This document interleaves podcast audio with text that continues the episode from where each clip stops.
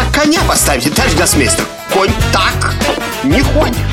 А как же, по-вашему, ходит конь? Авторская программа «Ход конем». Здравствуйте. У микрофона гроссмейстер Сергей Макарычев. В Красной Поляне завершился мужской Кубок мира по шахматам.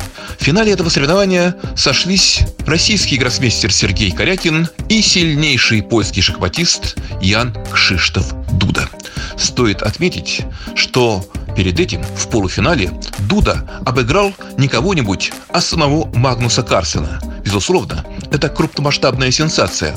Однако игра Дуды была столь хороша, столь сильна, что говорить о какой-либо случайности просто не поднимется язык. Иными словами, Дуда обыграл чемпиона мира и вышел в финал. Тем не менее, представлялось, что шансы Сергея Корякина выиграть кубок, победив Дуду в финале, достаточно велики. Однако первая партия, в которой Сергей играл белыми фигурами, не отличалась особой продолжительностью, и Сергей не проявил особой боевитости – ну, дело в том, что Дуда применил достаточно неожиданный для Сергея дебют, и Сергей решил не рисковать. Обычно подобные решения бывают достаточно разумными, и прагматизм оправданным. Дело в том, что если бы вторая партия завершилась ничью, то игра перешла бы на тайбрейк. Впрочем, как раз вспоминая о полуфинальном сражении, можно отметить, что Дуда обыграл Магнуса Карсона в быстрые шахматы с контролем 25 плюс 10. То есть 25 минут основного временного капитала, времени, которое дается каждому из соперников на всю партию, с автоматическим добавлением 10 секунд после каждого сделанного хода. Иными словами, при уменьшении формата временного, при сокращении времени на обдумывание, шансы Дуды даже в матче с Магнусом Карсоном не убывали. Ведь Дуда прекрасный рапидист, то есть игрок быстрой шахматы, великолепный блицор.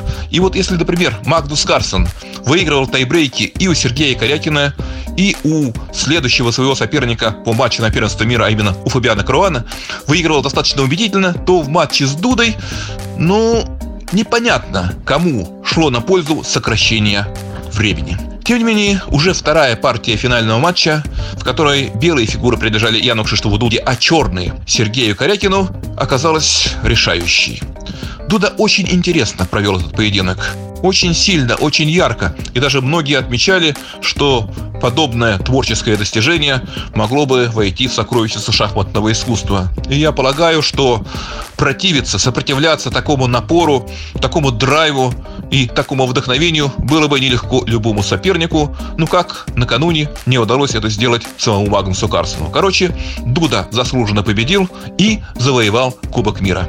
Ну, стоит добавить, что оба финалиста, и Дуда и Корякин, еще перед началом этого сражения завоевали право участвовать в следующем, в ближайшем турнире претендентов. В составе этого соревнования уже значится Теймур Раджабов. Достаточно долгая история была с тем, как его, так сказать, лишили возможности выступить на предыдущем турнире претендентов и компенсировали это, поскольку это самое лишение, это, ну, можно сказать, даже дисквалификация была незаслуженной, так вот, компенсировали правом участвовать в очередном турнире претендентов. Три участника определены. Четвертым станет проигравший в титульном матче между Магнусом Карсоном и Яном Непомнящим, матче за шахматную корону. Ну а еще четверо определятся по итогам Гран-при Фиде и суперсоревнованию по швейцарской системе.